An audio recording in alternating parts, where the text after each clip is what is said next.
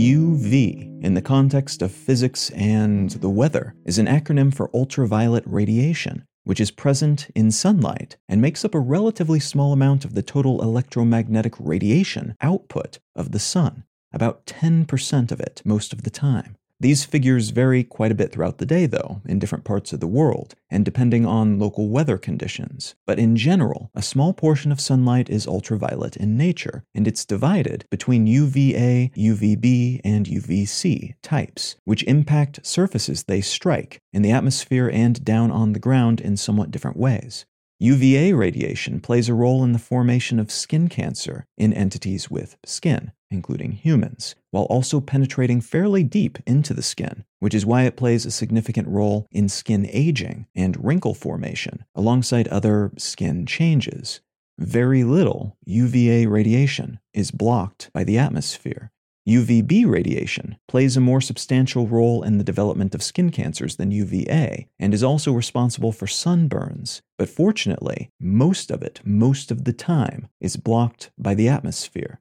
Though most can mean different things depending on the time of day, the weather, the altitude, and where you are in the world. There's also a UVC type of ultraviolet radiation, but fortunately, we don't really need to worry about this down on Earth as the atmosphere completely absorbs it. Sunlight generally carries about 500 times more UVA, the deep penetrating kind of UV, than UVB, which is kind of a good thing because UVB is a lot more likely to trigger the mutations that manifest as skin cancer, including the really gnarly, deadly kind but both are not great for us in the sense that they can trigger cellular mutations, can cause painful burns, and tend to prematurely age our skin in a variety of ways that are generally not considered to be ideal for health and for aesthetic reasons. When we are provided a UV index by scientific or weather organizations or apps, this radiation is what's being measured.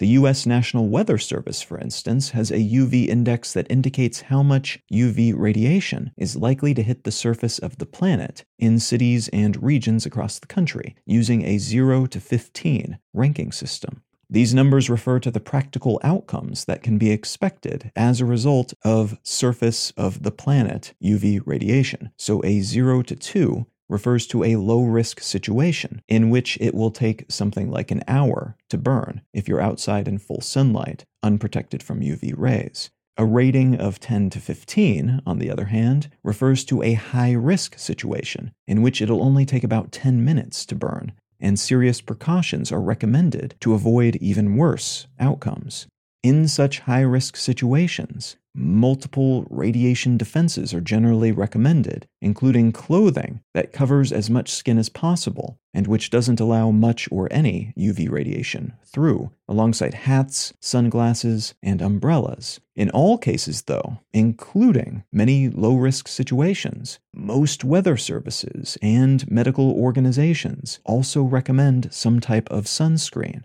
Sunscreen, sometimes called sunblock or sun cream, depending on where you live in the world, has existed in its modern form since around 1932, though cultures globally have been blocking UV rays with some success using all sorts of substances from pretty much the beginning of recorded history we have shaded ourselves and slathered our skin in pretty much anything we could get our hands on to avoid negative UV related outcomes from the beginning of time, as far as we can tell. The original 1932 formula for a modern sunscreen, though, which was developed by an Australian chemist named H.A. Milton Blake, before going on to be mass produced by Blake's company, Hamilton Laboratory, used a substance called phenyl salicylate as a UV filter. And a few years before and after that development, an experimental proof showing an association between UV radiation and skin cancer was published, and the eventual founder of L'Oreal developed a tanning oil that partially filtered some UV radiation.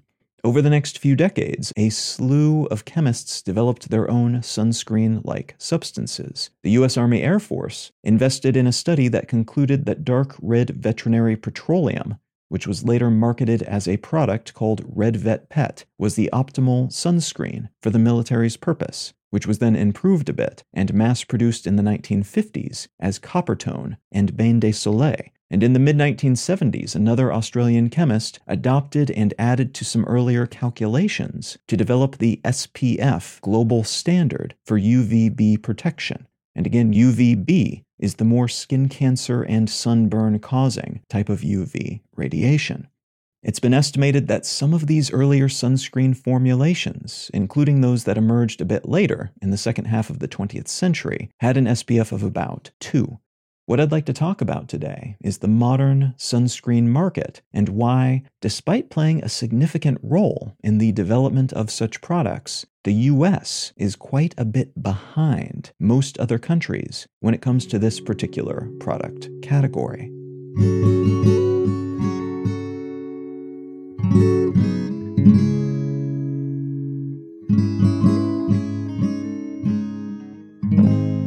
Listening to Let's Know Things. I'm Colin Wright. The article I'd like to start with today comes from The Atlantic, and it's entitled, You're Not Allowed to Have the Best Sunscreens in the World. The you in that headline is Americans, residents of the United States, and the why behind that inability to get the best sunscreens in the world is tied to the US Food and Drug Administration's approach to regulating the sunscreen industry. Before we get into that, though, let's rewind back to the latter half of the 20th century when, in the late 1970s, water resistant sunscreens, which had been under development since the mid 1960s, began to come onto the market. That innovation increased the number of use cases for sunscreen, including use while swimming or playing sports, and it arrived around the same time that some sunscreen formulations were being banned because of negative effects that they could have on human health, which also happened around the same time that SPF was formally adopted by a slew of countries and regulatory bodies tasked with testing sunscreen products around the world, and when some new UV blocking substances, like octyl triazone, were becoming the go to standard for UVA protection, while octyl methoxycinnamate was used for UVB protection.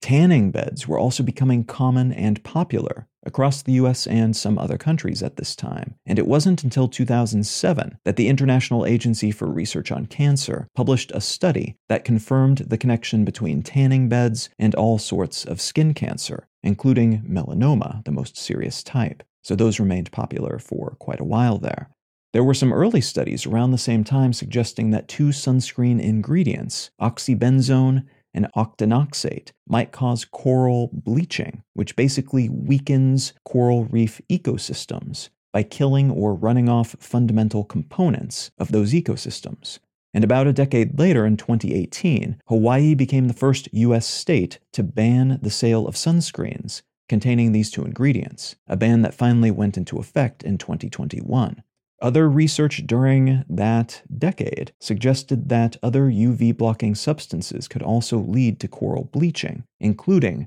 zinc oxide, which is a popular physical sunscreen ingredient. Physical sunscreen is the somewhat misleading but common term for inorganic sunscreen, which makes use of substances like zinc oxide and titanium dioxide to absorb UV radiation, which is in contrast to organic sunscreens, which are commonly but also somewhat misleadingly often called chemical sunscreens, which are more likely to utilize the aforementioned oxybenzone, octinoxate, and other such substances for UV absorption purposes. Interestingly, while a lot of marketing materials aim to differentiate the two by saying inorganic sunscreens block or scatter light, while organic sunscreens absorb it, research has shown that both actually absorb rather than reflect as their primary feature, and the main differentiation is where on or in the skin the substance sits while it does this absorbing. Some relatively recent research by the FDA indicates that some of those organic substances can be detected in users' skin, blood, urine, and breast milk, even weeks after sunscreen is applied,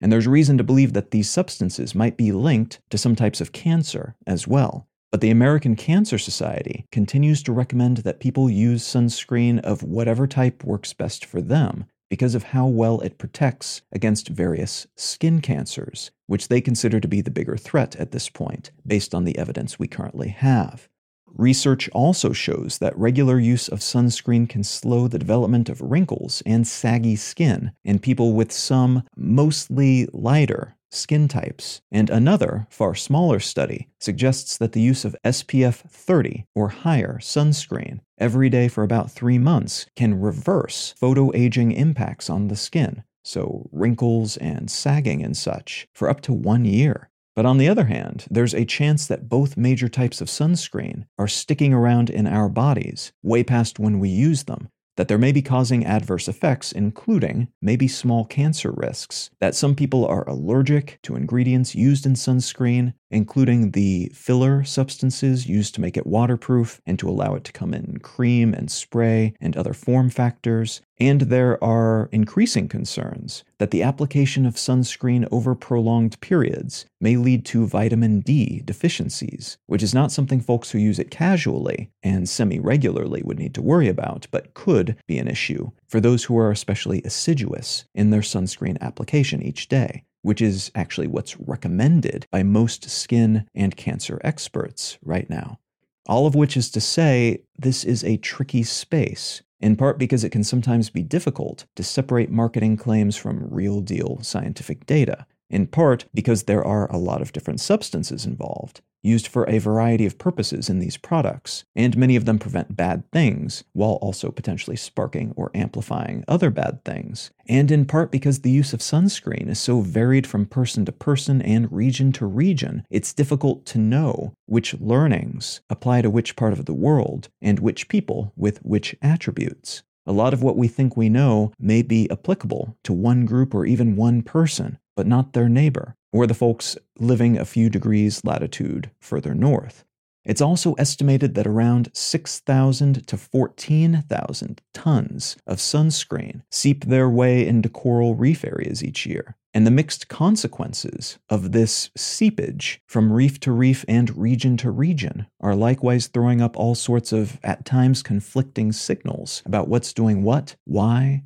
and how. Adding to that complexity is the mix of regulatory rules, many of which have slowly coalesced around what we might think of as the international model, established and reinforced by regulatory bodies primarily located in Europe and parts of Asia, and a few of which are closer to what we might call the US model, which primarily exists in the United States, but which is also shared by a few other countries that use the US FDA's rulings as a guide for their own regulatory establishments. The FDA is the agency that tests products and substances to determine whether or not they're safe for US consumers. So there was a time before the FDA and its precursor agencies when just about anything could be sold to anyone, and the folks selling it could claim anything they wanted about their products. And there wasn't much that could be done about this, other than maybe forming a posse and running these con men out of town if they killed or maimed too many people with their harmful snake oil.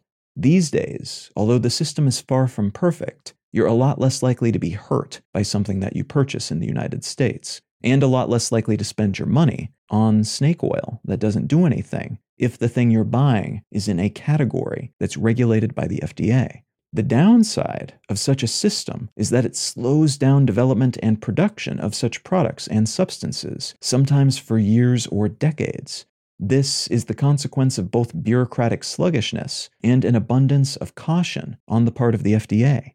They don't want to say no to something potentially good and beneficial, but they also don't want to put something poisonous or otherwise harmful on the market, as it's basically their job to filter exactly those sorts of things out. So the push pull effect of this agency is similar to any other filter in that it slows down passage, but also weeds out a bunch of otherwise potentially harmful or fraudulent stuff. And there's a lot of pros and cons to this. The FDA has currently, as of 2022, provided approval for 17 UV filtering substances on the American market, nine of which aren't really used very often because of weird side effects, because there's better options, or because of chemical peculiarities that make them tricky to incorporate into a marketable cream or spray that folks will actually want to apply to their skin. The remaining eight are all pretty decent, with flaws ranging from the aforementioned potential eco unfriendliness to a whitish cast that they can lend to the wearer's skin, which makes those wearers look like ghosts, or alternatively, a greasiness that can be uncomfortable or undesirable for similar aesthetic reasons. These downsides tend to become more prominent as SPF levels are increased, typically because higher SPF levels, higher levels of UV absorption, require higher concentrations of these substances. None of which is a huge deal if you're wearing sunscreen just while on vacation or on periodic visits to the pool. But it's less ideal when you're trying to incorporate these sorts of things into everyday products that are meant to be put on every morning, as is increasingly the case with an array of lotions and creams and lip balms and other such health and beauty products that now commonly incorporate some level of SPF protection. And again, such daily application is what is currently recommended by most medical establishment folks because of the protection such substances offer against all sorts of skin maladies, including cancers. Outside of the US, though, especially in Europe, Australia, and parts of Asia, regulatory bodies consider these substances to be cosmetic or health boosting products, not medical products and they thus pass through regulatory hurdles in these areas more rapidly and are prone to fewer rejections for pharmaceutical related issues that may not actually or completely apply to sunscreens in the first place. Consequently, these non US markets have products based on dozens of UV filtering substances that are not available in the US, and quite a few of them are of a high enough quality compared to US based offerings that Americans have been going out of their way and paying high prices to buy them from foreign companies, Korean and Japanese beauty products in particular, bypassing FDA regulations to get their hands on the good stuff. Two of the most popular of these available outside the US filters are bemotrizinol and bisoctrizole, both of which absorb into the skin better than current US options, and the latter of which degrades more slowly in sunlight, so it doesn't have to be reapplied as often, and can even help stabilize other filtering substances, and is thus often combined with other substances in order to increase SPF efficacy. There have been efforts from the companies making these products and within the US Congress to speed up the approval for UV filtering substances, so more of them, both sunscreens and beauty products containing SPF lending chemicals, can be made available on the US market. Efforts by L'Oreal in 2006 only resulted in a few new beauty products with these sorts of chemical filters on the US market, though, and a law passed by Congress in 2014 meant to fast track the approval process for these sorts of ingredients has yet to have an impact. There are eight of them up for consideration by the FDA at the moment, but all are stalled at various stages of that process, in most cases because the companies seeking that approval are unable to provide data requested by the FDA, data that, it's been argued, makes sense for pharmaceutical products and the approval of such products, but make less sense for this type of product category.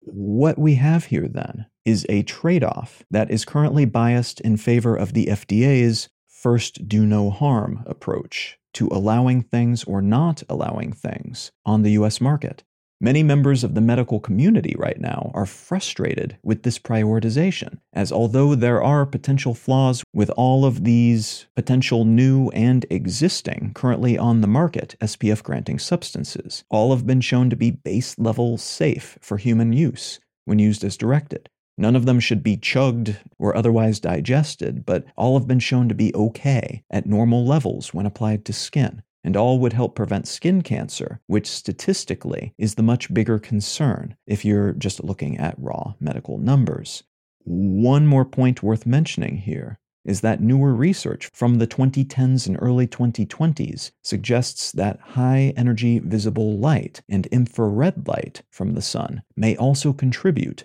to the damage caused to skin, either individually or by working synergistically with UV radiation. So, these other wavelengths might also contribute to cancer, wrinkles, loss of skin elasticity, and other sorts of damage. There are not, as of 2021 at least, any regulatory guidelines for testing substances that claim to protect against high energy visible and infrared light. And because the FDA only currently recognizes protection against sunburn and skin cancer as medical issues over which they have jurisdiction, there's a chance substances claiming to defend against these other types of light could slide through regulatory hurdles more rapidly making their way into products, perhaps even before those aforementioned UV filtering ingredients that have long been enjoyed in much of the rest of the world, but not in the US. Though, of course, that also means these substances could suffer the downsides of non or lesser regulation, which means they could be hindered by the same sorts of false and inflated claims that pervade the vitamin,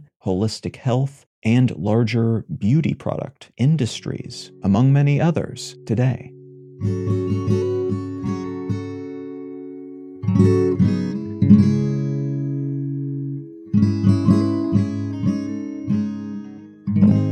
The book I'd like to recommend today is called The Heroine with 1001 Faces by Maria Tatar. The author of this book is an expert on mythology and fairy tales, and the book is a spin on the traditional concept of the hero with a thousand faces and the idea that there is a template that's used throughout mythology and fairy tales and folklore throughout human history that illustrates who is a hero and who is a villain, among other things. This book looks at some other templates that can be used with more traditionally feminine or female heroines, as opposed to the traditional masculine male hero and how some of these heroine figures have been treated and often mistreated in different types of stories that we tell, and how in some cases these feminine heroic figures, because their heroism is demonstrated in different ways, exist within these stories that we tell in folklore and books and movies and everything else, but in a different shape, and one that we might overlook because we're not looking for those particular attributes.